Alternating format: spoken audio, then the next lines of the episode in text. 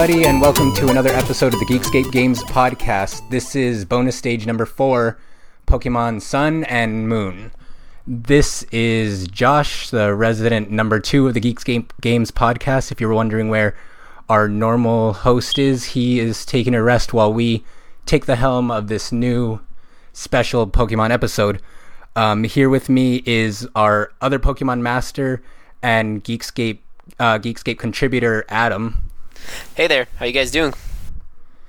And we are going to go through the ins and outs, the ups and downs, the best and worst of the newest Pokemon games to come out in the main series, Generation 7, Pokemon Sun and Moon. So, to start, Adam, I just wanted to ask you what you what just your general thoughts on the game is now that we've both finished the story mode and are working our way through the post game.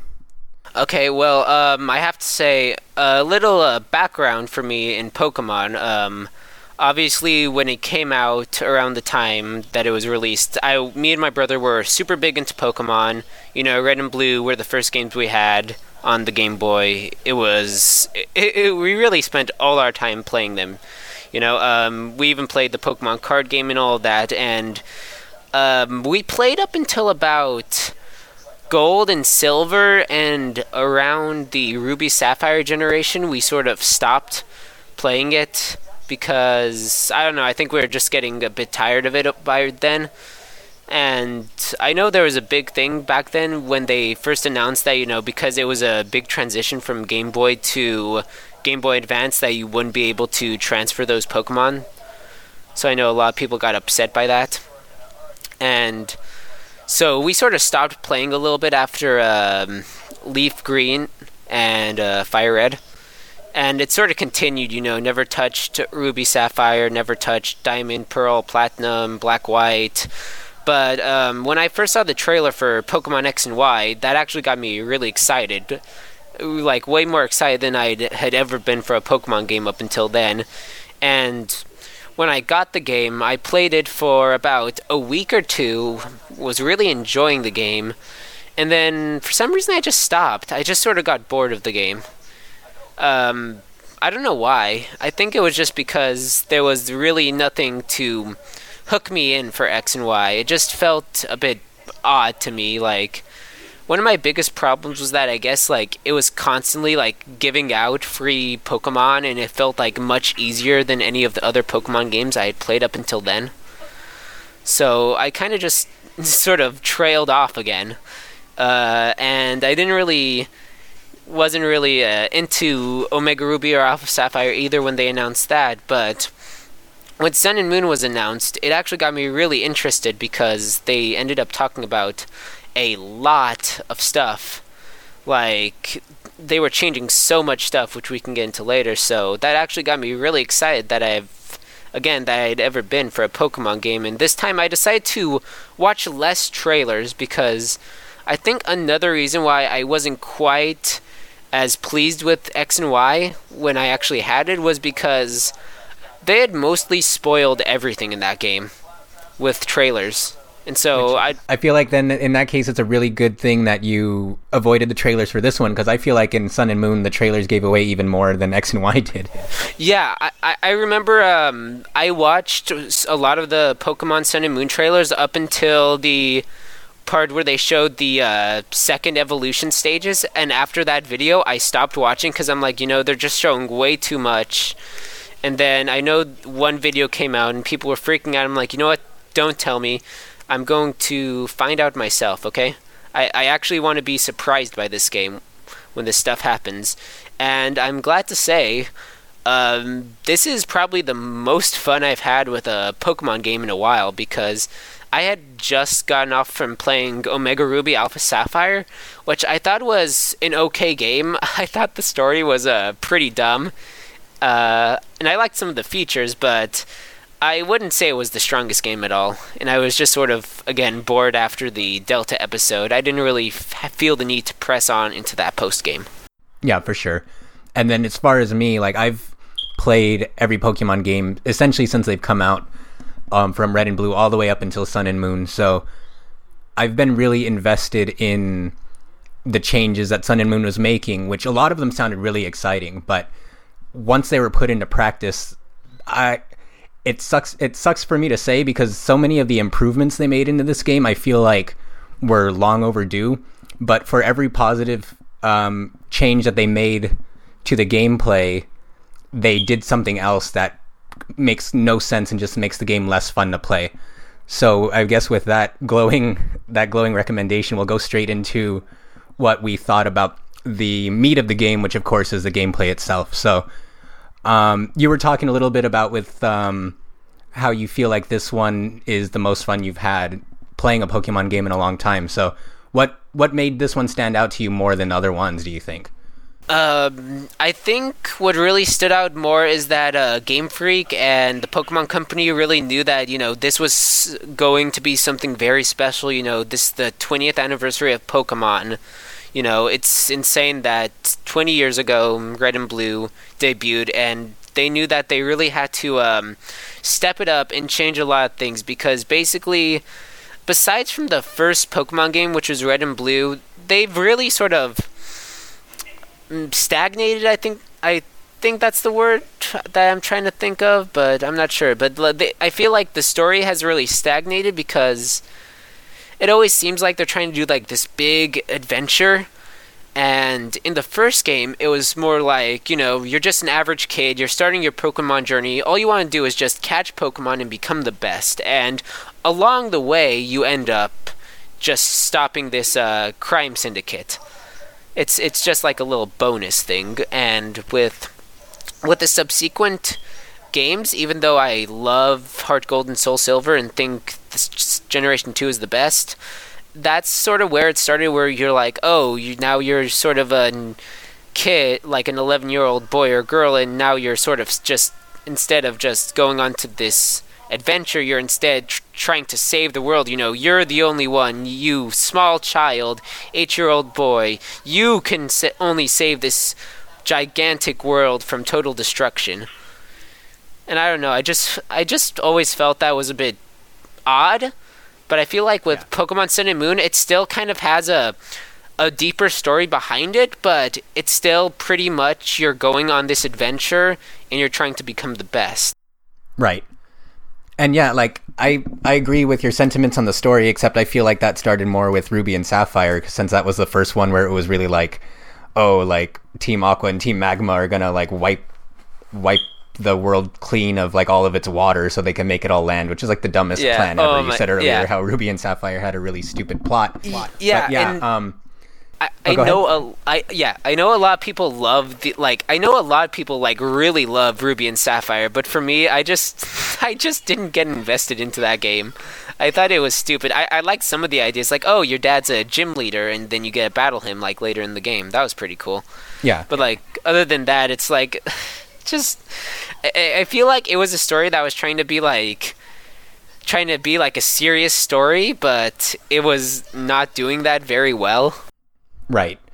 And like with Ruby and Sapphire in particular, and like we'll talk about it later because at the end of this podcast, I want us to rank all of the Pokemon generations we've played up to this point and from best to worst. But yeah, I mean, I agree with what you're saying. Where Ruby and Sapphire, the originals were like the first ones that I never like that it took me a really long time to finish. But I mean, aside from that, like Sun and Moon's story is it's weird because you're right in the sense that the main story has like more intimacy as far as it being focused on your actual journey as growing as a trainer as opposed to a lot of this end of the world stuff. But I mean, the end of the world stuff is still very like ever present.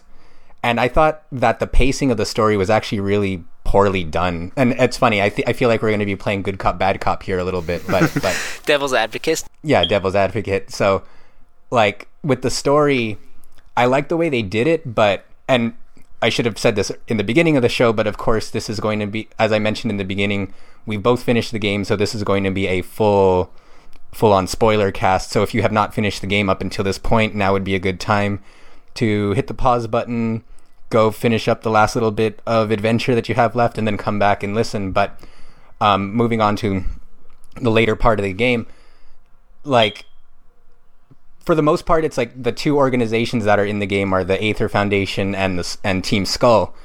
Now, Team Skull for the most part are just like comic relief, and no one takes them seriously. but all of a sudden, like when you finish, when you're about three fourths through the game, it's revealed that essentially Team Skull was a front and the Aether Foundation was the real were the ones pulling the strings because they were using their research to like pull these new creatures called Ultra Beasts from another dimension, which would threaten, of course, to destroy the world like every other Pokemon plot since Ruby and Sapphire. but the the my, the reason why I say the pacing is poor is because you know Team Skull is an afterthought and the Aether Foundation is supposed to be good, and at that point once you once that whole reveal happens and you chase Team Skull to their base, like the next three or four hours of the game is just straight trainer battles, like straight from Team Skull's hideout to the Aether Foundation to fighting Lusamine and like finding the I mean there's a small gap in between when you fight Lusamine the first time and when you go into the ultra dimension, but for the most part it's like three, four hours of just straight trainer battles and it got to the point where I was already tired of it when I got to the Team Skull Mansion, and then they expected me to go through the entire Aether Foundation immediately after, and I was just kind of like rolling my eyes a little bit, and I was like, "Can I? Could you guys have sprinkled this a little bit throughout Islands two and three, so I could just go back to my island challenge?" Mm-hmm. Yeah, because uh, oh, I'm sorry. Yeah, go. Oh no, go ahead. Okay, uh, I I just want to bring up that like not like basically there's always this uh, looming there's always this looming presence of the Aether Foundation because on almost all islands they have like little outposts that you can go to.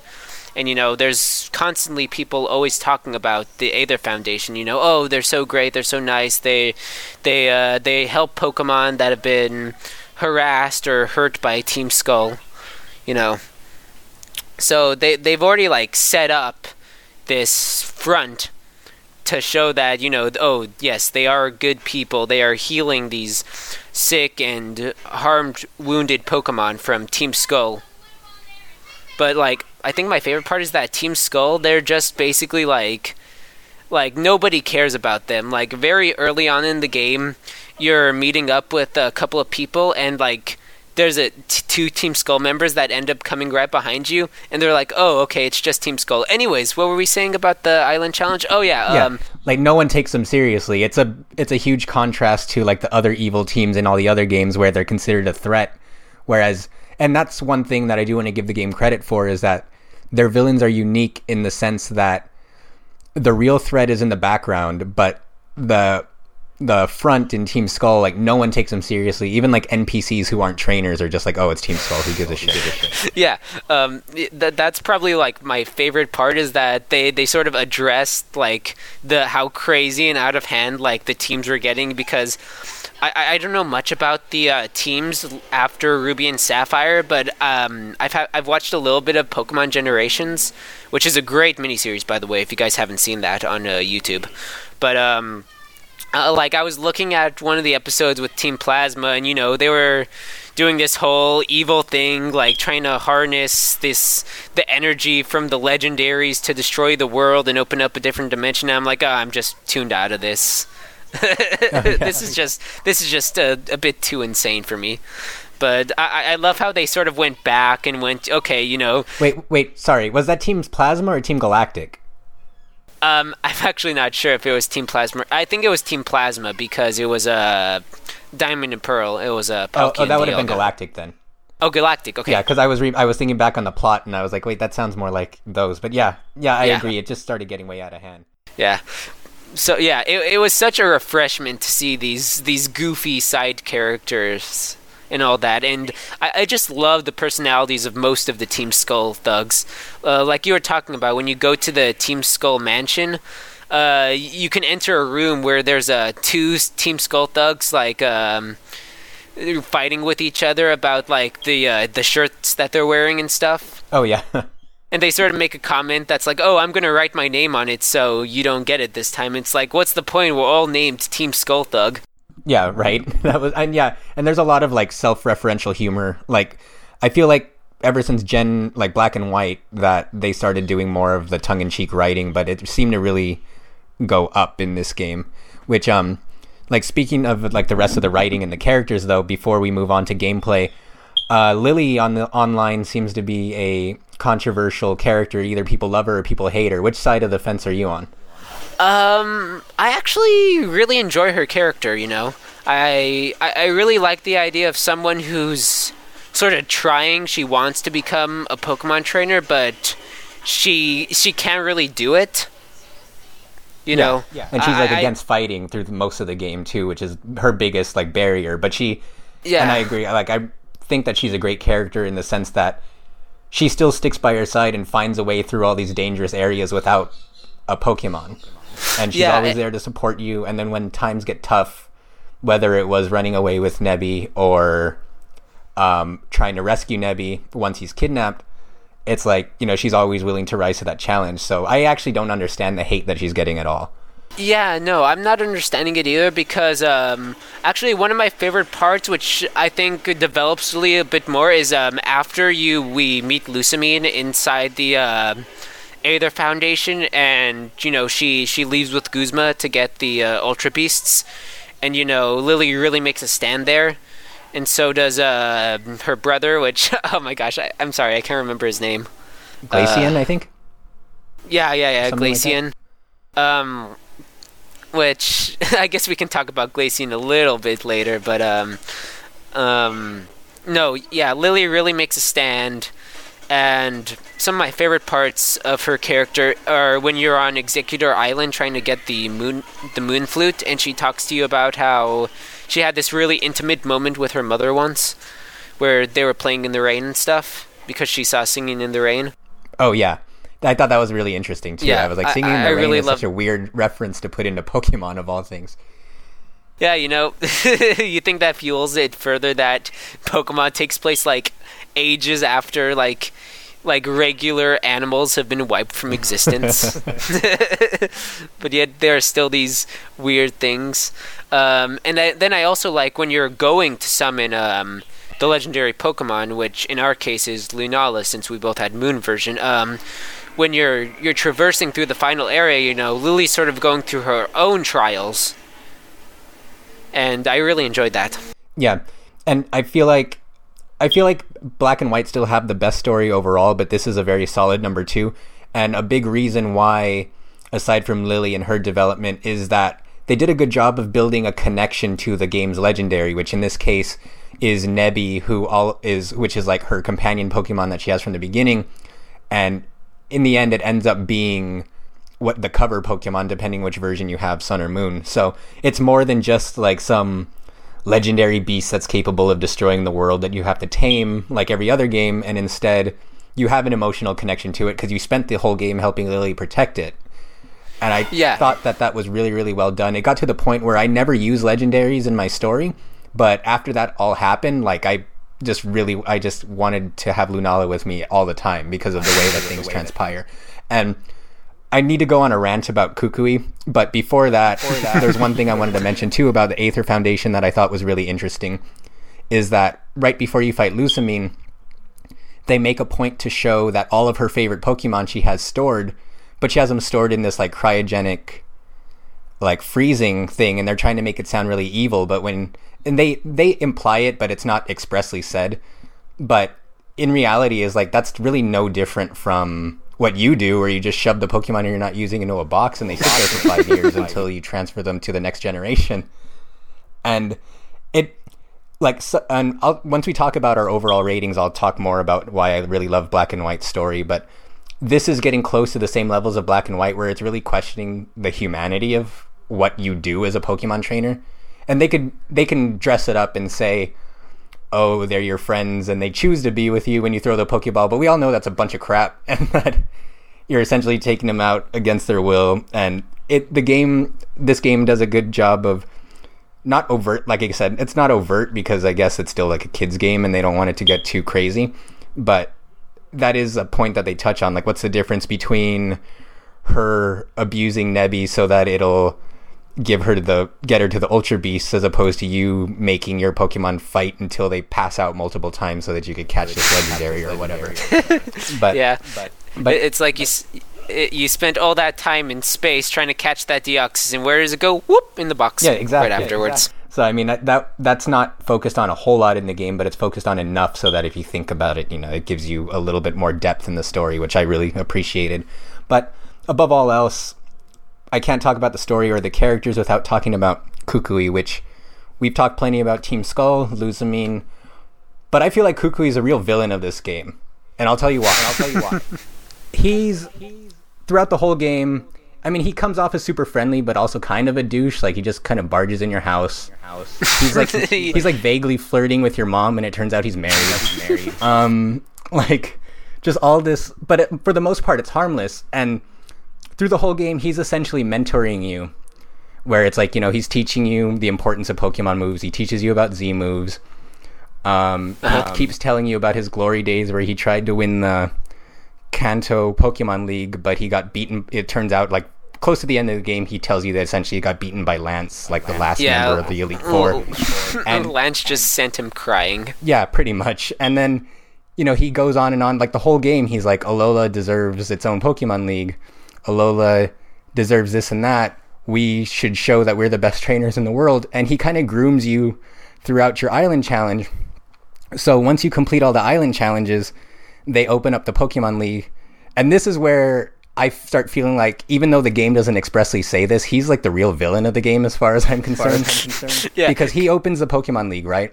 First, yeah. he tells you that island challenge tradition is that the four you have to fight the four Kahunas in a row, and then that makes you that completes your island challenge. And he said he was replicating that with the Pokemon League.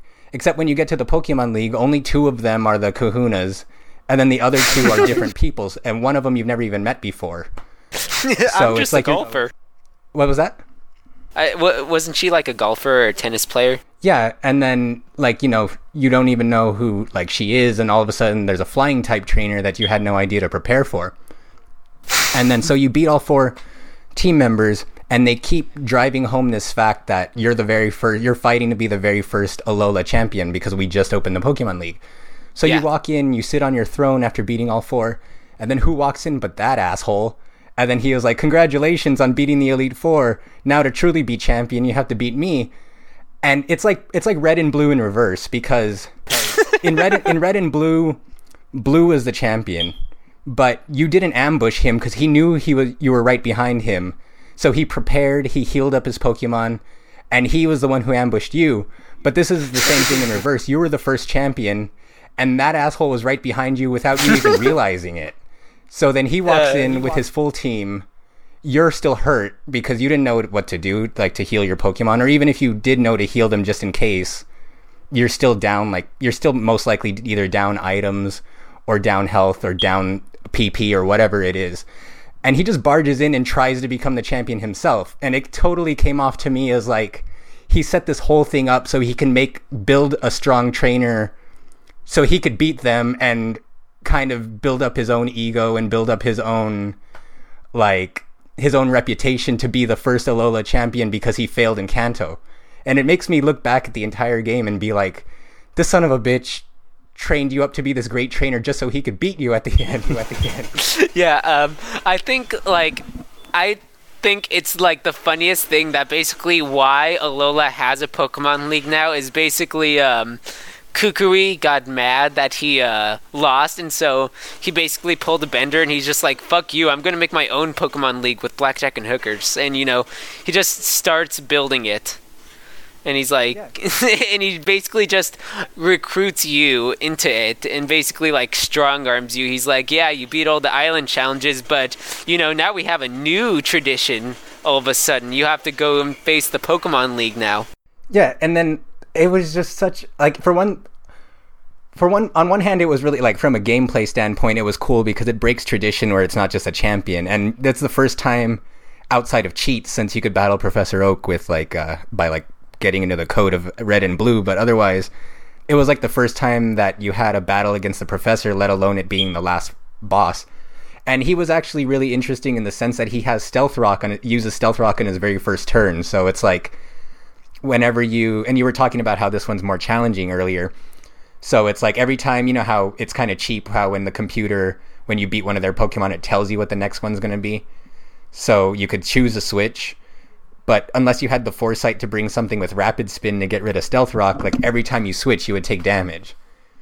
Yeah, and uh, just as a side thing, I want to say um, with the that uh, the the effective the effectiveness bars that appear in the battles now, I didn't think I'd actually enjoy that, but once I started getting into the game and started seeing how that worked, I actually ended up really enjoying it because then it allowed me to um, actually think a bit more ahead and see what I want to take out now. Yeah, and I feel like I feel like it just saves time because everybody pretty much knows what the types are and if you don't what's stopping you from looking them up online you know? You know? Yeah and that that's another thing. It's like i know people were like at first very uh, skeptical about it but then it's like you know really we all sort of already know the matchups and you know who who's not going to just already automatically choose what's super effective or not against that pokemon yeah for sure which you know, now that you mention that, that brings us more into the gameplay aspect of it, and that's actually one of the positive changes that the game made. I thought, and uh, just to run down the list a little bit of positive changes before I get into the things that I didn't like. Um, like the type, like you mentioned, the typings, I feel like is a plus because, like you, like you were saying, it's like, what's the point of hiding it? These games have been around forever. Aside from fairy type, all the types have been the same since for like 15 years. Um, and if you really don't know, you, like people could just look it up. And it's kind of the same as the EXP share, where a lot of people think it makes it too easy. But to me, it's like it's a completely optional thing. Where well, the EXP share you could turn it off. With this, in this case, you can't turn it off. But if you know it already, it's not going to change anything. Like you'd still be picking those attacks, so it doesn't really affect anything. And that and being able to keep track of how much of the uh, like how much of their attack and defense and etc has gone down or up instead of having to me- uh, like keep it in your memory i feel like was a big plus too yeah I, I think one of the biggest strengths of adding these two new features is that um, it really does help introduce uh, re it either helps introduce or reintroduce brand new people to Pokemon to make it a bit more easier and streamlined and I don't think that's a bad thing because you know I, I have heard about a lot of people you know who actually played Pokemon Go who ended up actually you know buying a 3DS, buying the original Virtual Console games, and you know who are now going into Sun and Moon. You know, they're they're they're finally taking a step further into the series and finally discovering more um, than what Pokemon Go had to offer. And so now them coming in, it's really easy for them to get in because it very much in the beginning of the game explains to you everything without feeling like it's too hand holding. Like how this trainer school at the beginning of the game teaches you about typing and basically weaknesses. And that's something I really enjoy how easy it is now to access the game for newcomers. Yeah, for sure. And that's actually something that was a negative for me though is that I did feel like I'm not going to go as far as some a lot of people are saying where that I don't feel like it holds your hand too much exactly, but I do feel like if you've played these games before, you should have been able to skip a lot of the intro stuff cuz like the first like good 3 or 4 hours is a lot of really basic explanation, which like you said is good for newcomers, but someone like me who's played every generation from the, the day that it comes out from since 1996 all the way till today or whenever they were released here in the United States. It's like like the beginning of the game really dragged to me because it was like I I know all this already. like and not just the type matchups, but like really basic stuff, you know, like like what this is what poison does or whatever. And uh, yeah, I, I I can see that because you know for for a lot of veterans, this is like the seventh time in a row. They're like, "Oh, let me teach you how to catch Pokemon and stuff. Ooh, here's a couple of Pokeballs. Watch me first. Yeah, and even in those games though, that was that only took like five minutes. This game, I feel like you're in tutorial mode for the first three or four hours, so it does get a little grating. But again, it's all about accessibility, and I feel like they with the especially with the Alola forms where all of them are just Gen 1 Pokemon, that they were making a very conscious effort to hook people who haven't played since Red or Blue, or people who played Pokemon Go and bought a 3DS now, like you were saying. Yeah. So uh, and so, uh, I, I think that was their basically the main thing about this game. They were trying to lure in back people who had only you, you know played the original Pokemon while still having a good selection of many Pokemon from across the generations because up until now I had when I had played through uh, Omega Ruby Alpha Sapphire recently, I thought that was like the best distribution of Pokemon that they had. I think they had a really good balance in that game. But now going into Sun and Moon, I think Sun and Moon actually has the best balance overall. You know, they take from almost every gen. You know, there's still a bunch of like Gen 1 and 2 Pokemon in there, but you know, sprinkled in throughout the game are, you know, Ruby Sapphire, Diamond Pearl, Black White, you know. Hmm. That's interesting too because that's probably one of my least favorite things about the game is I thought the distribution was one of the worst out of any of them. Really? But, but for me it's like you're right. You're not wrong because there are like Pokemon from every gen sprinkled throughout. But the thing is that in every Pokemon game that I've played, like, you know, certain Pokemon show up frequently in certain areas and certain ones don't. In this game, it feels like the same Pokemon frequently appear throughout the entire game and that it takes a really long time to find the new stuff. Like for example, it's like I think Alola Rattata is like every everywhere, and if it's not Rattata, it's Raticate. And even in even in every other version where you had Pokemon that are super common, like Pidgey or Pidgeotto, there would be a lot of routes and areas where those don't show up anymore, and those are replaced with a few with mostly new common ones. So that way you're not, you know, just seeing the same things over and over again. But on this game, it got to the point where I just stopped looking for wild Pokemon after a while because every every every every every piece of tall grass I was guaranteed to find like three or four Rattatas or Raticates before I found something new. Or when you're fishing, oh my god, like every for one thing in this game fishing you can't just fish anywhere anymore. You have to go to like designated spots. Yeah, but, uh, fishing's but, basically been restricted a bit to these uh, these little holes in the ground, basically, sort of like a uh, what, like a little like little coves, little, uh, no, not coves. I don't yeah, know. but yeah, I, yeah, but I get what you mean. Yeah, yeah, yeah. So basically, you're going to these uh, little holes in the ground, and you're basically just fishing there. But I, I, I will say that's a that is a downside for me. I think the um, the water type Pokemon in this game has been severely limited because I can't tell you how many times I've been fishing, and the only things I get are either a Magikarp, a um, a Goldeen, or just a Tentacool. that's like it. Yeah, and it's like and it's it doesn't change throughout the entire game. That's again, that's like my biggest frustration with the distribution because technically, yes, if you go to that like in the fourth island, you can find some new Pokemon like that one anchor Pokemon that's like a like a living anchor. I can't remember. Yeah, it's uh, Dhelmise. I really like that Pokemon. I really like the. Uh, I actually really like the. Uh, I I like it. Yeah, and I really like that one too. But it's only in one spot in the game, and it's the fourth island, and I was fishing there for like an hour, and it was all Magikarps and like five Wailmers the whole time, and never found yeah. it. And it's like, oh really? Because like I found it on like my first try. I just like went into one of the houses, went to like the back of the house, and then started fishing. Yeah, and, and that was like yeah, the first. And that's thing. the only place that you can find it. And I know that I read online somewhere that, and of course I haven't verified this, and I don't know if I could without actually going into the coding of the game. But from what a lot of people were saying, that there's a lot of Pokemon with like one percent encounter rates, which makes complete sense if I'm sitting there fishing for an hour and I'm getting 50 Magikarps and five Wailmer the whole time, and not the thing that I'm looking for. And I know it's there too because the Pokedex, you know, says you have to fish here to get it. And that's just one of one example of many because um, Corsola I never found, and I was fishing for an hour and a half like after an hour, I found a Luvdisc which I had never seen before. But other than that, it was just magic Magikarp and the occasional Wishiwashi. Um, um, in yeah, but uh, I, I, I sort of had the same problem because um, yesterday I was up almost all night looking for a Happiny, you know, the uh, baby version of Chansey. Uh, Chansey. Chansey, yes.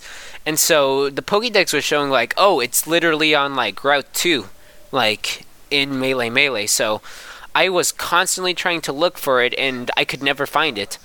But basically, what I had to do was I had I had a rare encounter with a Bonsly, and so what I did was I used one of the new items, the Adrenaline Orb, and that basically uh, made the Bonsly very nervous. And when it called out for help, it called out for a uh, Happiny. So that's how I was able to get it. Right. And I'm glad that you mentioned that because that probably leads me to my least favorite feature in the entire game, which is the Pokemon's ability to call for help.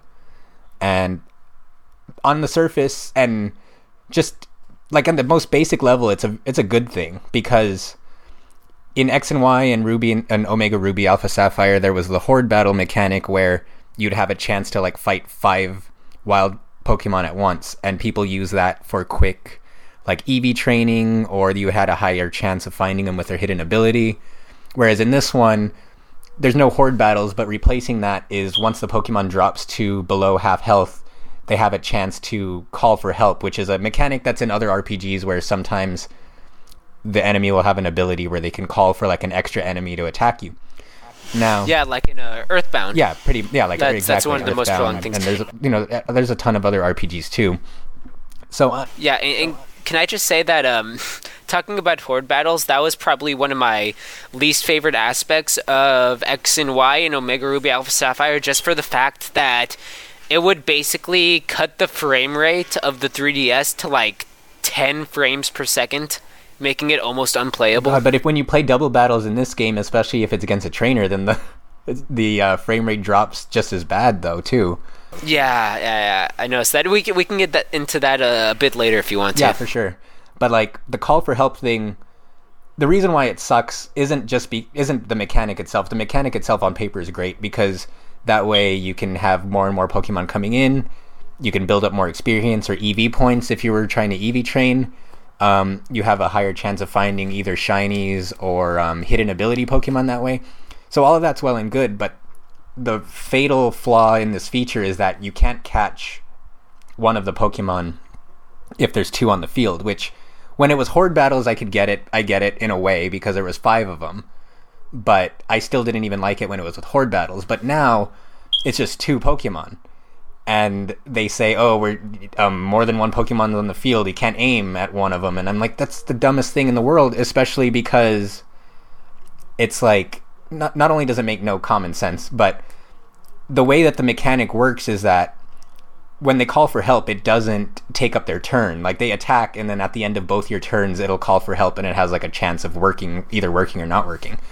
Um, so what happens is that you can end up in like a almost infinite loop where you'll you'll beat one of the Pokemon, and then you're gonna try to catch the other one. But then when that turns over, where you defeated the second Pokemon, it calls for help, and another one comes, and it creates this cycle that takes that's kind of hard to break, especially when I think I was trying to catch a Beldum, which has a really which is really hard to catch anyway, and the only move it knows is takedown, which does damage to itself. And I was just in a battle for 40 minutes trying to catch one where it kept breaking out of my Pokeball. It would call for help. It would use takedown and kill itself. Then I would weaken the other one. Then that one would call for help, kill itself with takedown. And I ended up fighting like I think 10 of them in that same battle before I finally caught it. Yeah, I I am going to completely agree with you. Um, at at first glance, I was um, I was like, oh, this is an interesting mechanic. This can go places, but um, it quickly turned into something very frustrating as um, it gets very annoying and tedious. And like you said, you can't catch um, a Pokemon if there are two on the field, which just boggles me because you you should be able to do that. It's not like there it's a horde battle where there's like five or six of them. There's only two and for some reason that that just confuses the game way too much for some reason and um basically i i had a same horror story with you like my first time in the Diglett cave when i was in uh, akala island I took one step encountered a zubat and basically every single turn it called for help and so it took me 30 minutes to finally like get out of that battle because the Zubat just kept calling for more Zubats every time I killed one. Yeah, It, it- they it, they summoned like eight of them, and I was just so fed up. I, I I forgot how I even made it out, but after that, I'm like, you know what? I'm going somewhere else right now to do other things. Yeah, because it's ridiculous. It gets insanely frustrating, especially if you're trying to catch it. Because if you're trying to catch it, then it's just taking you forever to do something that should only take like two minutes. But yeah, aside from that, I would I do want to move on to what we thought of the new Pokemon. But before we do, I just want to touch on a few of the other important gameplay changes. So on the positive side, there's no more HMs; those are all replaced by the um, Poke. What was it called? The Poke. Yeah, the Poke Rider. So um, you know, the much talked about feature where you instead of having to hoard a bunch of useless moves on one Pokemon that eats up a space in your party, now you just call Pokemon to help. And I thought that was handled really well. And the most hilarious one is the very last one you get, which is the Machamp that uses Strength, and how it's just it's like the it's just it's just cradling you in its arms like a small child. Yeah, it's like cradling you with its bottom arms while it's like pushing rocks with its top arms. It's like the most hilarious thing. Um, I go ahead. Yeah. Okay. Yeah. Um, I I actually really do like this. Um, because HMs, yeah, HMs were like a thing of the past. You know, they even uh, referenced that in one of the uh, parts in the game where uh, girls like, oh, here, uh, take this H, take this, uh, take take this TM. It's for fly, but actually in Kanto and other regions we call these HMs because they're harder to find. So HMs don't exist in Alola because they're just common. They're just more common. Yeah. And I thought that was really interesting. And by the way, I know they probably um, put this in previous Pokemon games, but I do like how uh, TMs are not a one-use thing anymore. I like how they just basically stay with you yeah, now, I think, and that you can just I, take them on and off whenever you want I to. I think that was since Diamond and Pearl. I'm um, yeah, I'm almost positive it was since Diamond and Pearl. But yeah, that that that feature's a lifesaver because when they were one use, it was terrible. It would give you anxiety trying to figure out which one to give this one move to that you could never use on another Pokemon again, unless you bought another copy and traded it over or something. Yeah, I know. Um, I was actually playing the Virtual Console version of Yellow uh, earlier this year, and something came up where I wanted to give one of my Pokemon a TM. So I I had to go through the money of saving up all that money and then buying the TM, and only to find out that it was unusable with that Pokemon. So I just wasted my money on that. Yeah, it's it's ridiculous. Um, but I mean that's definitely a positive change that's been made over the years. But um, as far as what they've done with this one, um, aside from the HMs, I feel like the biggest positive change they've made is just shaking up the whole gym system and replacing them with the island challenge because I don't know if you felt this way, but the totem po- like when you battle the kahunas, it just pretty much felt like business as usual where they specialize in a type and then you just fight them and then win. But before you could get to those points, you had those totem battles and I felt like the totem battles were actually really challenging. Like where I, I really enjoyed the uh, totem battles, and I actually have to say, uh, going if we're going just into the trials in general, I really enjoyed how um, how different they were. Like uh, probably some of my favorite ch- uh, challenges, just for how weird they were, were the um, was the jungle challenge where you're going around finding all this stuff for a recipe to uh, right. to lure the totem out.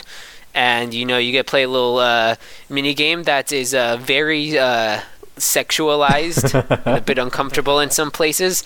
But um, I, I really did enjoy that. And the other one was um, the fire challenge. I actually laughed really hard at that yeah, one. like the fire challenge is weird because you're expecting it to be like a legitimately hard challenge where you're gonna have to like keep a close eye, but they completely subvert your expectations and they make the answers really easy, but by making them really funny, like having the tourist randomly jump in front and they're like, "What's changed in the picture?" Yeah, um, and I actually like that because at first it, it, it does trick you into thinking it's going to be serious because one of the Cubones is actually facing the other. No, no, the Marowaks. One of the Marowaks is actually facing the other way in one of them, and it's like, oh, that Marowak was so impressed with you that he just needed to battle you. But then it goes into like the second one is like, oh, the hiker was so impressed that he just needed to battle you. And then like the third one, just the the totem Pokemon shows up out of nowhere, and it's like, oh, the totem Pokemon was so impressed he just had to battle you. Yeah, like we were saying earlier too, the game I feel like has a great sense of humor, more so than most of the other ones.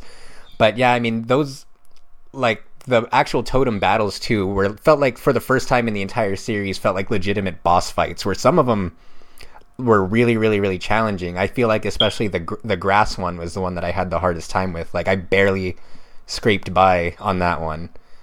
After the Lu- oh. Luna- what is it called? Uh luantis? Lunatis? Like the the bacon mantis, whatever that one's called.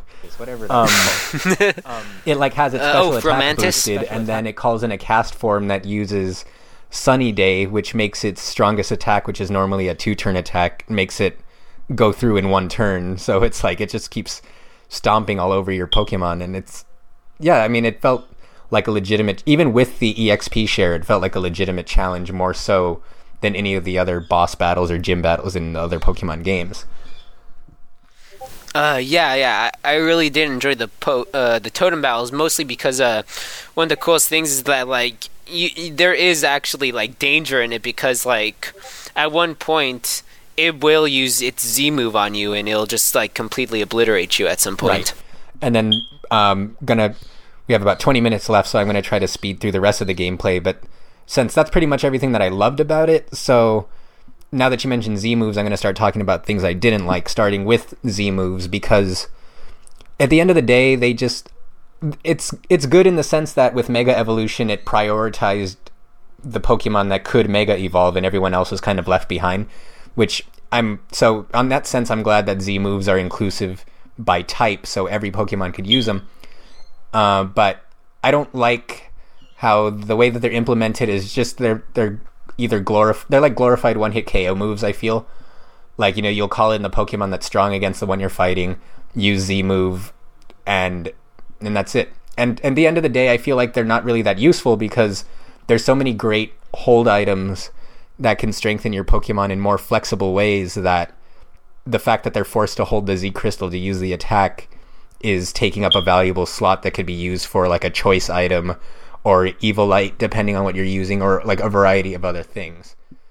Mm-hmm. And I mean, I can see where you're coming from. I mean, obviously, because you know, why would, with your thinking, I think you'd probably be saying something like, "Why would I want to use a Z move when I can just use that regular move and it would still be just as effective as if I use that?" Yeah, and not just that, but then the, you'll also have the benefit of a different hold item that's more flexible instead of just giving you access to one super attack.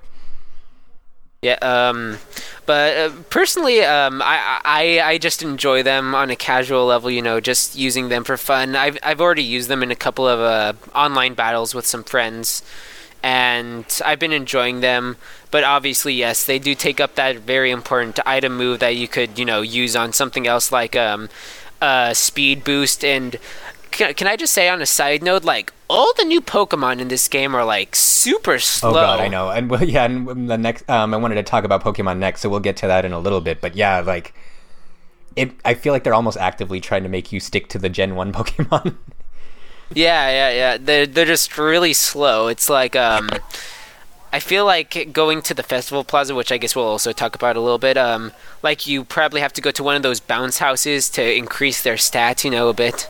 Yeah, like and Pokemon like the Pokemon Plaza is just it's such a nightmare to navigate because if you're unfamiliar with what it is, it's basically the new way that you connect to your friends or strangers online.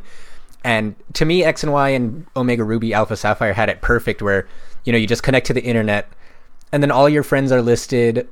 Um, anybody who's nearby locally was listed, and then it gave you a, like a huge list of strangers from around the world who happen to be playing, and you can just interact with them with the touch of a you know with the touch of the touchscreen. With this one, they tried to implement that same mechanic, but with like but with like a bunch of other mini games that you can play to build up currency for special items. But it's such a it's such a mess. Like it's laid out so horribly. Like it's really hard to find people that you're looking for. Even if you go to like your friends list, half the time they won't show up, and you'll be furiously texting each other back and forth saying, I'm online, where are you? And they're like, I'm online, I don't see you either.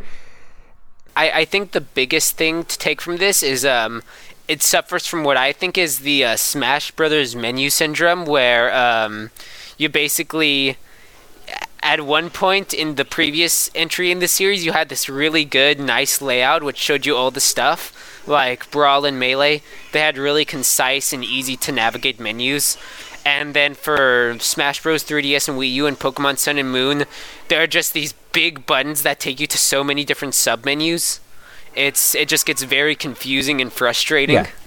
And like and like here's the thing, I'm not against them trying something new with it, but I feel like they should have kept them both. Like you should have still had the X and Y layout where you can easily access your friends list, but if you tap on the menu to go to the uh, festival plaza, you could still do all of that too and not have to have it all forced into that one overly complicated not complicated that's not the right word but like you know overly convoluted crowded confusing menu that like that's just so inefficient compared to what they had before. And like you were saying with like the Smash Brothers comparison, it does seem like every generation has at least one really good feature that the next generation cuts out for something worse. Worse. And Yeah, like um, building on that, I want to say that the Omega Ruby and Alpha Sapphire, while I was playing it, I loved the uh, Pokénav Plus feature. It was very a very welcome addition because it was basically like, okay, here's all the Pokemon. We're, we're gonna tell you how many Pokemon are in this area and when you have caught them all, so that you can finally move on, and you don't have to just keep blindly looking for them. And I, I love the thing how you could even track Pokemon separately. Like, if you're like, oh, I want to find a rare, um, I want to keep hunting uh, Bonslys to maybe get find like a level 15 one in a patch of like level 4 and you know this also increases my chances of a shiny every time i defeat one more of them but you know they completely uprooted it again in uh, sun and moon and i thought that was a real shame i mean they kind of have it i mean there's still like random pokemon that come out and attack you sometimes but i don't think it was really well thought through as it was in omega ruby alpha sapphire where you know you could sneak up behind a pokemon yeah. And not just that, but those Pokemon in this game only show up in like four areas the whole game. It's like it's very it's very it happens so little that you pretty much forget it exists until you come across it again. Yeah, it's very situational, and most of the times it was just um, it was very annoying to me because I'd be trying to get to someplace quickly, and then like all of a sudden I'd I'd brush by a bush, and then it, something would attack me from there, and so I'd have to just sit through the cutscene of the Pokemon Shadow attacking me, and then it going into the battle system, and then me running away, and then just going to another tree, and then it all happening yeah, again. for sure. And I don't know how you feel about this, but to me, the games should just completely abandon uh, random encounters and should just completely focus on what they did with the Pokénav, where the only time that you get into a battle, like even even with the Pokénav, there were still random battles mixed in with the sneaking. But to me, they should just completely get rid of random battles altogether and have everything be Pokénav encounters or something similar because something similar. Uh, because- I, I would love to see that happen if the uh, Pokemon Stars rumor for Nintendo Switch is real. I would love to see them re-implement Pokénav Plus and just expand more on yeah, that. because it's like, and I don't know if you felt this either, but it seems like they lowered the encounter rate when you're surfing or when you're in caves, but they really upped the encounter rate in grass because there were so many times where I would only take like two steps, like especially in those Oricorico caves where just nothing but grass pretty much. Um, definitely, I will say I feel like they definitely did that because I can't tell you how frustrating it was to go through that one desert area and just every now and then keep running into people, keep running into a random encounter. Every couple of steps, like I, I just got fed up and put on repel, but even then, you know, the the wild aggressive Pokemon still attacked me. Yeah. So I really wasn't safe most of the time. Right. And then yeah, and, and just just to wrap up the gameplay section a little bit, um how now almost every route there's a trainer that you can only fight if you beat all the other trainers, which was annoying because I just kind of wanted to get it over with. Um Uh, There was- I actually, I thought actually thought it was, that was kind of interesting, but I don't think they did much with yeah, it. I thought it was interesting, especially because they give you really like normally hard to get items when you beat them, but it was just very poorly implemented. Like, if nothing else, they should have been at the end of the route, but they're almost always at the fr- at the beginning of it. So it's like you have to backtrack through all the grass to get to them afterwards, and it, and it just made it obnoxious. Uh, one more thing I want to touch on actually before we moved on was qu- very quickly uh, Pokemon Pelago and Pokemon Refresh, and which going to Pokemon Refresh, it's basically a tweaked version of Pokemon-Amie from X and Y and Omega Ruby Alpha Sapphire, and actually I really enjoy that. I actually think they made some really cool changes. Like I love how basically like you can heal status effects now after a battle in that there if you're playing through. So, like, even if you've run out of like antidotes or awakenings, you can still have a way to refresh your Pokemon afterwards before going into the next battle. I thought that was really well done too, and especially how they get like the Pokemon will get dirty from battle, and you have the option of cleaning them afterwards. So it it basically took Pokemon-Amie and applied it to the rest of the gameplay instead of making it feel completely separate. And they also like Yeah, and they I also also, like- streamlined it to the point where you didn't have to like constantly pay attention to them for hours. You could just feed them a rainbow bean and their affection would go up like three hearts. So you didn't have to like dedicate a ton of time to it anymore either. Either. Yeah, I, I actually really love that also, and um, I, I am I like I'm slightly disappointed that they got rid of some of the mini games, but on the other hand, I can see it because they really didn't do much for the game, mm. really. Yeah, and like on that subject too, with the rest of Pokemon Pelago, it's like it gives you like a bunch of different islands to for your boxed Pokemon to be able to level up. Like one of them lets you either raise their EV points or level up level them up. One lets them go into caves to find treasure. One basically is just a, a, place to harvest beans so you can upgrade the rest of them, and then one to grow berries, and then what was the last one? Oh, the, the um, hot spring. It was like, which is just to make them more friendly, essentially. And uh, I, I just kind of want to say that like it, it's sort of like I, I kind of enjoyed, but it's sort of like a glorified um, iOS game. You know, one of those weird like village games that you buy just you know, just tapping and stuff. Yeah. You know. Yeah. You, you, just like because it also has a similar system where you're using the uh, poke Pokebeans, which you now use to feed the Pokemon instead of the Pokepuffs. Yeah. You feed them Pokebeans to um to basically make them work harder and faster, and that just reminded me of it where it's like you just buy you just download a random iOS game. It's like a village builder, and you buy the building, and it's like okay, uh, this will be done in like 20 minutes. But if you spend four crystals, you can make it go now. Yeah, and, and instead of spending crystal like real money on crystals, you spent your other beans on it. So, I mean, I feel like it's implemented well, but again, much like we were talking about earlier with the Festival Plaza, I wish I mean, I actually like Pokemon Pelago, so I'm not like I don't hate it as much as the festival. But yeah, no, no, I actually do say while while I was making those uh, similarities, I don't mean it in a bad way because I think they actually do it really well. Because instead, it's like, oh, you you you have a, like a nice balance between getting these beans and also feeding them to your Pokemon. But also, it's like, okay, um, this will last for longer now. It'll be done quicker, and you know, you now you have a chance of finding better uh, better treasures, or now your uh, berries are going to grow right. faster. Yeah, and it's just like it's another case where I feel like they should have kept super training and also like they shouldn't have got rid of super training for this. Like they both could have existed together.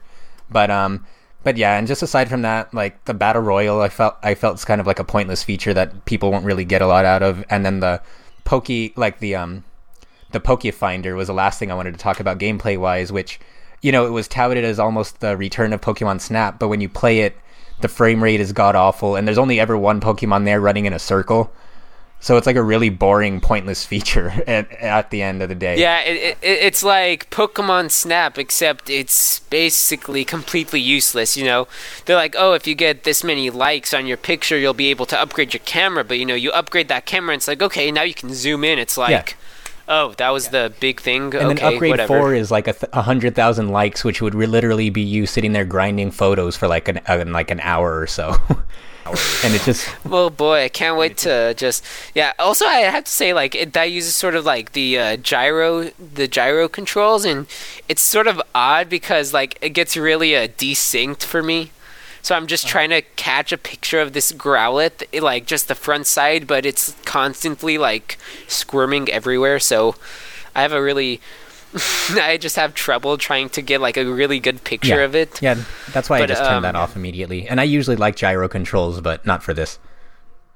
Yeah, yeah. I just feel like it was a kind of wasted potential. You know, you have this sort of Pokemon Snap like thing that you're trying to implement, but you, it's very poorly implemented. And even like, I'll just quickly touch on the battle royales also. Like, I just think that's completely useless. They that that's just like a throwaway in the story. They're like, "Oh, here, let's do one round in this battle royale," and then one round goes, and they're like, "Okay, back to the story." It's like, okay, what was the yeah, point? Yeah, and they that? replaced rotation battles and triple battles for that because they said the frame rate couldn't handle it, which was weird. But and that's another case where that bastard Kukui's a liar. Like his wife didn't even know that he was the wrestler, but that's a, that's aside from the point. But moving on to our favorite and least favorite Pokemon that were introduced into this game um, somewhat of a lightning round here, so I'm going to go through quick. Um, again, my biggest complaint on the roster is that no matter how um, you know, how, no matter how much variety is in each area, you're pretty much just running into Rattatas and Magikarp the whole game. But when you do run into new Pokemon, like there's very few brand new Pokemon in this game, and there's so few Alola forms of old Pokemon that I almost feel like it's wasted potential. But of what they do have, um, Mudsdale I thought which is a was a really good Pokemon, especially from its borderline broken ability where every time it takes damage its defense goes up. Um, Primarina was definitely my favorite of the starters because not not only because I pick water all the time, but I ended up with all three of them, and I know you have all three also, so I don't know if you feel the same way, but Primarina's typing and its attack, its move pool are much more, um, you know, offer like much more of an advantage throughout the story and outside of the story compared to like the grass starter. Its highest stat is is um, special attack, but it learns all physical attacks, and then um, and then the fire starter is just fire dark, so it has a ton of weaknesses and it's really really slow. Yeah, I will say that uh, one of the things is that uh, uh, I think Litten. I think Litten is actually the fastest out of all three of the uh, starters. But um, I, I, will agree. I really enjoy uh, Primarina. I, I love the Popplio evolutions. Uh, Brionne was actually my favorite of the three. Mm. I, I think Brionne's like just so adorable. I actually contemplated at one point not evolving it for a while. but um, I, I love I love that so much. Although weirdly enough, Popplio's the one where it's like almost a very slim chance of you getting a female version. Mm. And that's weird too because I didn't know that that was the case. And I my second one I ever bred was a female, and I traded it off to my friend because I didn't realize. But I mean, I don't I don't oh. I, I, don't really care oh. either way, so it's not that big of a deal to me. But, and um, some of my other favorite Pokemon though in this one, um, I have to say, I, I know a lot of people haven't been like too enthused with some of the more recent Pokemon. Like I know there's a lot of people who always joke about you know Klefki and uh, the one that looks like an ice cream cone. And in in, in this one, it's Sandygast, which is a, a literal sand castle, in which I have to say, uh, I absolutely think it's hilarious. I, I think that's actually probably one of my favorite ones, just because how oh, yeah. it looks. It's literally just like a clump of sand with like a shovel sticking out yeah, of it. Yeah, that's but... me too. I, like I always like the really dumb ones, mostly because of how worked up everybody gets. But I love that it evolves into a bigger sand castle, and its name is literally Palossand. Like, is it is it just me, or a lot of the Pokemon in this game sound like they're named after that they're Skylanders instead of Pokemon? It's like I could hear, like I don't know if you played Skylanders, but I could hear the uh, narrator's voice like going like Toucannon Crabrawler. Two cannon. Like, some of the names are so weird, but but yeah, no, I love the sandcastle too. Um, as far as a legend, Fire Quick Palo, Sound. Yeah, it's ridiculous, but um, aside like more towards the right back to the regular Pokemon, I thought Golisopod was a really good one, which is like the main Team Skull Pokemon. It has a really interesting ability where it automatically switches out of battle once it's taken too much damage. Um, Stufful was like really adorable. That was another one where I didn't even want to evolve it. It's like a teddy bear wearing pants, pretty much. Oh yeah, that turns in, but that turned into like one of the most like weirdly intense Pokemon. Bewear. Yeah, Be- Bewear is like really really good. Like it almost, I think, wasn't that the last one that Kukui uses? And it almost, or no, it was the last one of the last ones that um, Lusamine used, and it almost oh. killed me. Yeah, I, I just find it hilarious. It's this it's just this bear that looks like super adorable, but it like has such immense such immense strength and in one of the Pokédexes for either Sun or Moon it talks about how it like just completely breaks the back of like a Pokemon and just completely yeah. Some of the Pokédex it. entries in this game, especially like they've been getting darker, but this one seems to have a lot of really dark ones. Yeah, there there is a lot of dark ones, but it's like it's weird because in one version it'll have like a really dark Pokédex entry, like oh this Pokemon like um uh, traps its user in a bubble and slowly kills it, and then in the other one will say it's like oh it makes friendly little bubbles for all the yeah. other Pokemon. yeah, no, that's something that's so weird. I know, but um, Len, oh no, go ahead going to one one of my other favorite Pokemon, I actually have to say it was the uh, starter bird, Pikipek. Mm. I actually really enjoy that. Um, I very much enjoy its evolution. I really like how it's designed. Um, Trumbeak, I really like that second evolution, and then uh, going to Toucannon. I just really like the Pokemon all around, and I think he really um, came through for me in a lot of the uh, things. Toucannon's funny because it looks pissed off like all the time. yeah, he, he just looks very Like- mad.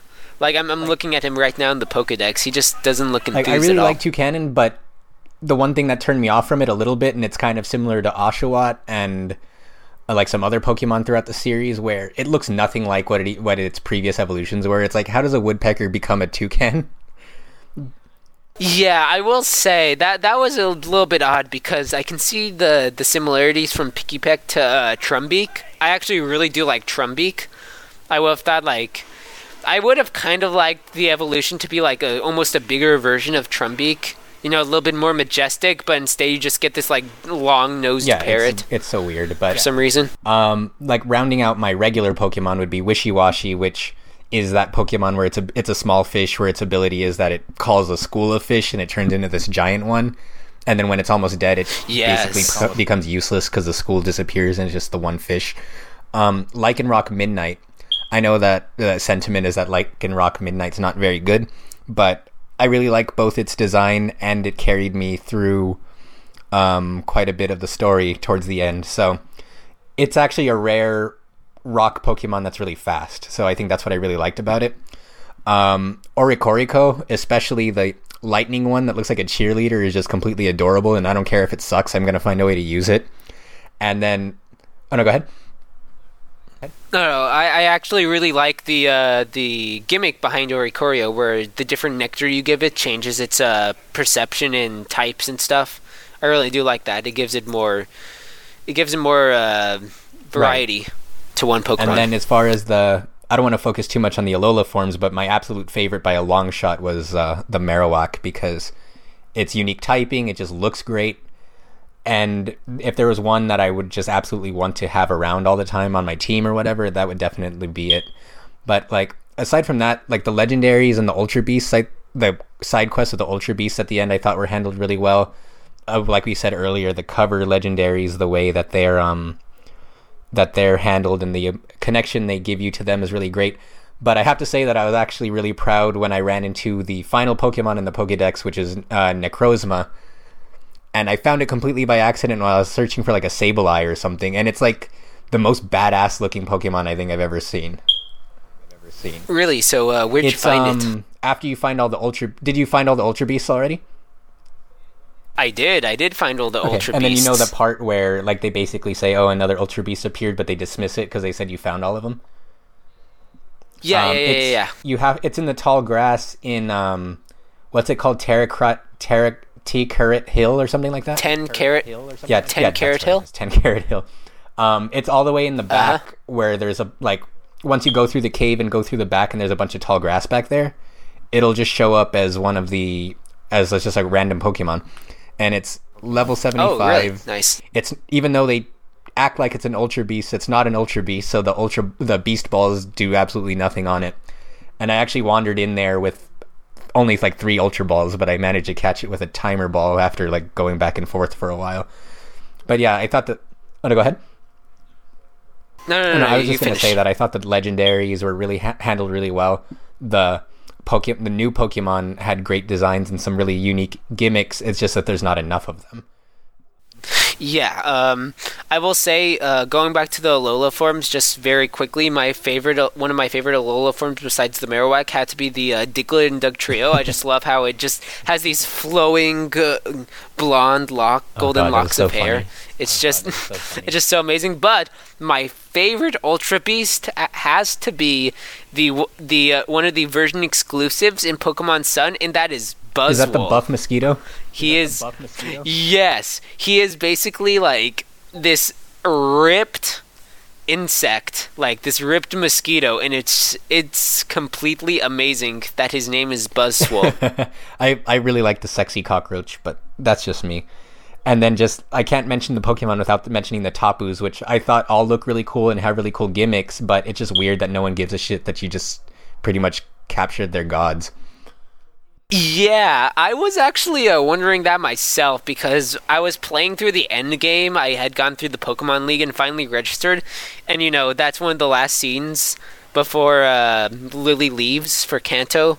which we never even touched upon that stuff. But um, basically, like you you go to thank Tapu Koko, and basically you get into a battle, and you just capture it. It's like and then you go around capturing all the gods of the islands. It's like, um, what would I, the Kahunas think about this? You're you're literally stealing their gods and just shoving them into the, this sad little PC yeah, that's, box. That's definitely one side. case where I wish when you caught them it would have been story related and not just like post game content because. I feel like you need as much as they hype them up as being like the island guardians that you needed a story explanation as to why you're taking all of them away. Yeah, it's like why are you all of a sudden just stealing away these like ancient gods that worship them? I mean, I, I can kind of see like they kind of mentioned it a little bit when they were talking about how um, they respect strong trainers and stuff. But I don't think yeah, to the point they respect you to the point where they're going to completely abandon their responsibilities and leave the islands to fend off like famine and disease while they're forsaking them to sit in your PC all day to hang out eating to eat out hanging beans in Pokepelago. Good, uh, sitting, yes, just sitting yeah. in the hot tubs, being like, uh, maybe yeah, I'll no. go later. Maybe I mean, I'll check ridiculous, on but, uh, bit. No, but yeah. Um, and I will say, going back to legendaries, um, I was, I am the one that was crazy enough to hunt down all the Zygarde cells and cores to create a hundred percent perfect yeah. form Zygarde. That's driving me like I appreciate that there's actually like a collectathon, like um like feature because you know Pokemon games are usually hit or miss with post game content, so that gives you a lot of things to do. But when I found out that some only show up during the day and some only during the night, I was kind of like, screw this, I don't want to bother. Yeah, I, I basically gave up on that and just looked at a uh, walkthrough. So I was basically like six away, and for about an hour or two, I was just trying to track down the last cell because I could not for the life yeah. of me find it. yeah, it just yeah. I mean, it was just, yeah, just so yeah, frustrating. I mean, that's another part where it's like great in concept, bad in execution. And then, real quick before we get to our wrap up, um, a big portion of the game that they gave away in the trailers, unfortunately, was when you get to fight either red or blue. So, real quick, who did you choose, and who did you and did you win? Um, I fought against Blue, and I actually really enjoyed it. I I won because I think Blue was actually the easier of both of them. Because I looked at a couple of Red videos, and it seems like Red was actually yeah. pretty tough. I picked I picked yeah. Blue also because I, I, figured I we fought Red already at the end of um, Gold and Silver, and I was kind of interested to see what Pokemon, um, which starter they would give blue, which I know in I figured they would go by Pokemon Yellow and give him one of the Eevees, but he ended up having neither. But yeah, he almost killed me because um, I didn't have an electric type with me. That was another thing about that battle. Like almost every other major battle in the game, they heal you before you start. But when you get there, they just throw you into the fight with either red or blue. And so my Pokemon were weak, and I didn't have an electric type with me. And his last Pokemon was Gyarados, so he used like Dragon Dance a couple times and almost swept my whole team. But I think my uh, my uh, Lurantis was able to like barely beat him before he wiped us out. So, but that was a lot of fun. I wish that they were you were able to fight them again outside of the um, outside of the battle tower, which in this game is called what was it again? The battle tree. That's right. Okay, so yeah, bas- basically it's just a bunch. It's, it's yeah, it's basically the battle tower where you can't take in legendaries, but you know you, you are going up a flight of stairs and just doing this endurance test and trying to face a whole bunch of people. I haven't really gone into that yet, but um, I know one problem that somebody uh, who I was playing with brought up was that you can't do it online. You can only do it locally or by yourself. Mm, so that was a bit odd.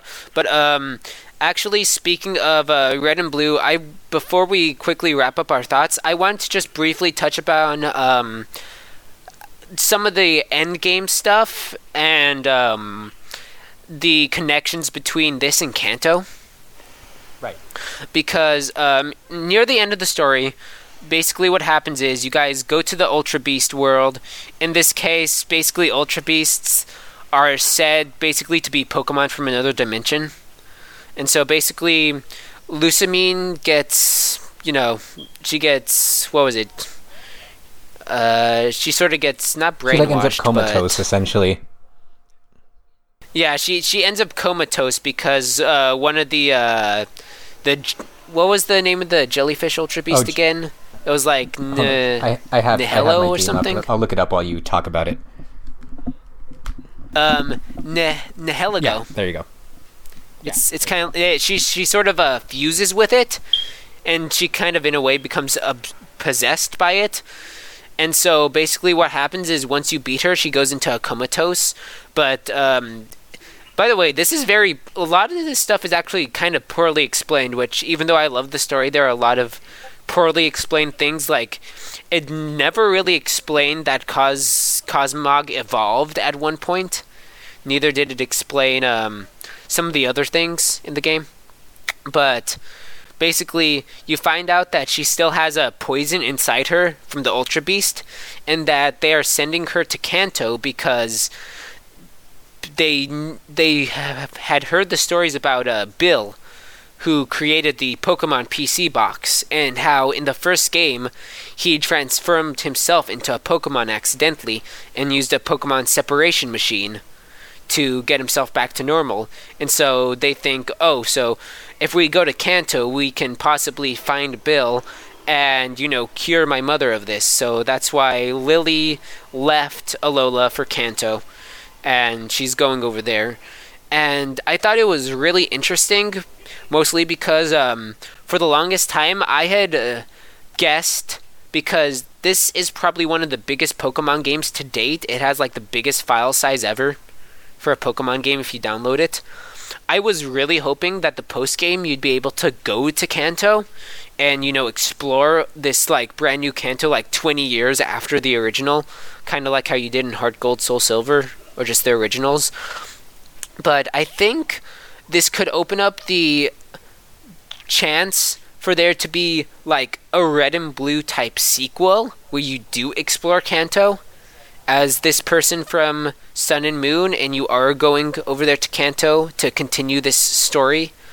And I, I just wanted to know your thoughts on this. I think that I wouldn't even mind if we just flat out played as Lillie if they did that because you know we've done we've done the silent protagonist for so long. It would be a great shake up and a natural progression of the story from Sun and Moon to actually play as Lillie and become that strong Pokemon trainer that she finally decides to become while f- wrapping up her story to cure her mother. I think that would be a really interesting way to take it, but I just don't like that's all hypothetical though because I really don't think they're going to do another like Kanto remake. I feel like they're probably going to stick more to their formula and if anything do like a Diamond and Pearl one. But I mean, yeah, I mean if they were to do that, I would be 110% on board just playing as Lillie forsake completely forsaking the silent protagonist thing and just growing on that story. And I just had a thought because, again, going back to that Pokemon Stars Switch rumor, I would love to maybe see something added, like something like the Delta episode. You just add in like a post game where you get to either play as Lillie or you yourself get to go to Kanto and experience that story and have it wrapped up. I think that would be a really interesting thing to do instead of doing like a complete Kanto remake.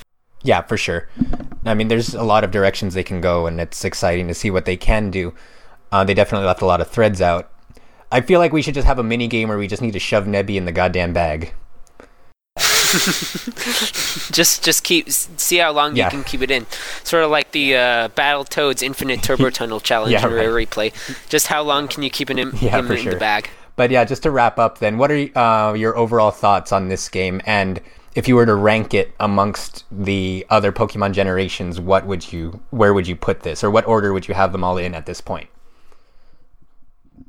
Okay, so trying to think back, the Pokemon games I have played, not including spin-off games, but just mainline games, were Red, Blue, Red, Blue, Gold, Silver, Heart Gold, Soul Silver, Fire Red, Leaf Green, Omega Ruby, Alpha Sapphire, and X and Y. If I were to rank them from best to worst, it would have to be Gold and Silver would be up there, with Heart Gold and Soul Silver being the first one, because that's just still an amazing DS game. There's so much to do. I love some of the sprite styles in that game. I love the story. I love the legendaries. I love everything about that game. And so, Heart Gold Soul Silver would still be number one but I think trailing that would have to be probably Pokemon Sun and Moon because I really enjoyed some I know there were a couple of missteps like they they still need to get that frame rate down and um, the graphics could have been way better. I mean um, I don't. I'm not usually a fan of Yokai Watch, but I do respect Level Five because they have some beautiful visuals in that game, and they're constantly pushing the system. I feel like Game Freak hasn't tried to push the limits of the 3DS yet, and that to me is a bit disappointing. But otherwise, I think Pokemon Sun and Moon is probably the second best game out of them. Uh, trailing that would be the regular red, red, blue, yellow, which I is still a classic and I love. Just a simple story, simple gameplay mechanics. It's just simple all around. And after that would probably be Omega Ruby Alpha Sapphire, which I did enjoy for some a lot of the gameplay stuff, but a lot of the technical issues still weighed it down, and I just couldn't get into the story at all. And then Pokemon X and Y would probably be at the bottom because I'd never even finished that game. I got halfway through yeah, and then sure. got bored. And then for me, as far as Sun and Moon goes, I feel like it's a example of a game that takes one step for, uh, one step forward and two steps back. Because for every amazing, much needed improvement that this game makes, it needlessly changed so much to make even the most basic things like catching Pokemon so much harder to do. And again, this generation has like the least amount of new Pokemon through most of the games. Through most of the game, like the excitement and wonder of finding new Pokemon is completely lost when all you're doing is finding Rattata and Magikarp the whole time. Um, so it's like even when you do find new Pokemon, it gets to the point where it's like it's the exception and not the rule. So a lot, I feel like this is like roster wise, I feel like it's a half generation. Like there's so little new you know, there's so few new Pokemon that it's like it feels almost half-hearted. Um, and on top of like you know the problems we were talking about as far as the calling for help, as far as how fishing's been limited, as far as how the encounter rate for a lot of Pokemon, even some old ones, are like one percent apparently, or that they'll only appear if another one calls for help. Like all of those unnecessary changes or unnecessary features like the Poke Finder, which add like absolutely nothing um, really weighs down on all the improvements that it made, like no H, no more HMs, like um, you know some unique typings and some really good new Pokemon. A better story than most. Like for every good thing that it does, there's something else that like weighs it down. So with that in with that in mind, I know this is a very unpopular opinion, but my favorite generation was black and white, and at this point, it still is. Uh, the reason is because that was probably the most ambitious one. Like Red and Blue, that being the very first Pokemon game, like everything that you found was something new. And Black and White did a, made a very bold move where it completely scrapped the entire roster and until post game the only Pokemon that were in the game were 150 brand new ones. So it brought back that wonder and excitement of Red and Blue and finding a bunch of new stuff throughout the whole game. Not to mention that earlier, how you were talking, kind of making fun about how Ruby and Sapphire, the 11 year old kid, is like the only one who could save the world. Um, mm-hmm. Yeah, it, it, it, it, try. I think I feel like it tries to be a little too serious and also try to have this uh, weird environmental yeah. message to it. And I just yeah. don't think it works. But like with Black and White, it was yeah. like, but like with Black and White, it wasn't just you. Like that was the first game, and for the most like the kahunas are still important in this one but for the most part black and white still the only game where the gym leaders are important they go they march into the final battle with you they help you throughout the game like the side characters are just as vital to your success in the story as you are and it makes the world feel so much more connected and then once you get to the and had the most unique like final boss section in any of the pokemon games because you're basically this is like Team Plasma was like the most threatening team out of any of the games because they it turned out that their true goals were essentially the same as every other boring team, but throughout most of the game and as far as N who was treated as the main antagonist until the very end, he thought and most of the members thought that they were trying to protect Pokemon from battles. And so you're racing and he's just as good of a trainer as you are. So you're racing him to the end of the game and once you get to the end of the game, he beat the champion before you, and then the legendary that he doesn't have comes to help you, and it's kind of a legendary versus legendary battle. And I felt like that game was just handled so well. Like its biggest shortcoming though was that it didn't really introduce anything new mechanics wise. But that's still why it's that's why it's still my favorite. Um, on t- uh, after that was Gen two because for a lot of the reasons you said, um, it was just like the designs were great. The new Pokemon were great. It added two new types at the time. It introduced breeding. It introduced hold items, and most of all, it had that whole. It had probably the, still to this date the biggest post game of any Pokemon game, where you're able to re uh, revisit uh, Kanto and fight all those gym leaders before eventually fighting the true final boss, which was Red. So that's still timeless for me. Thank you, so Iwata. Um, or sorry, were you going to say something? Oh no, I just said uh, thank you, Iwata, because you know it's because of Iwata's uh, compression tool that he made that the Kanto right. post game and I wish existed. that was something that they would bring back as far as being able to visit old areas. Um, but yeah, aside from that, um, definitely um, my third favorite would probably be your least favorite, which is X and Y, and I'm including Omega Ruby Alpha Sapphire in that because it's part of the same generation for my count. But X and Y just I really loved Mega Evolutions because I thought it gave you a really interesting trump card. But aside from Mega Evolutions, from a competitive standpoint, it made it streamlined so many things. So it made it so much easier to level up. It made it so much easier to breed for IVs. It made it so much easier to EV train. If you go into Omega Ruby Alpha Sapphire, like I said earlier, I thought the Pokenav was the best thing to ever happen to the encounters. And if I had it my way, I would completely get rid of uh, random encounters in favor of being able to see them on the field. Um, but and then in- introducing fairy type after as being the new the first new type in like over a decade was like a huge shakeup. So then outside of that, Generation Four, a lot of people say that's their least favorite, but I appreciate that it split physical and special attacks because if you remember, there was a time where all water attacks were special and all ghost attacks were physical, and that was the game that split them in two, where Surf is like where Blizzard's a special attack, but Ice Punch is a physical attack. So it added a huge layer of strategy on top of reinvigorating a lot of old Pokemon with new evolutions that otherwise are being completely ignored. Its biggest downfall, of course, is that the the um battles are really really slow. But mechanics wise, I feel like yeah, it deserves that, a lot that, more. That's what I've heard. Like.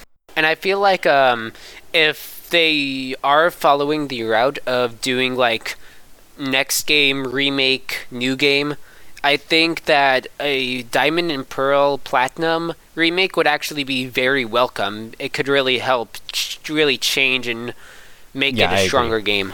And then at that point, that's where we get to Sun and Moon. I feel like for all the reasons that I've mentioned, all of its pros and cons, that it falls right below Gen 4 and below all the other ones.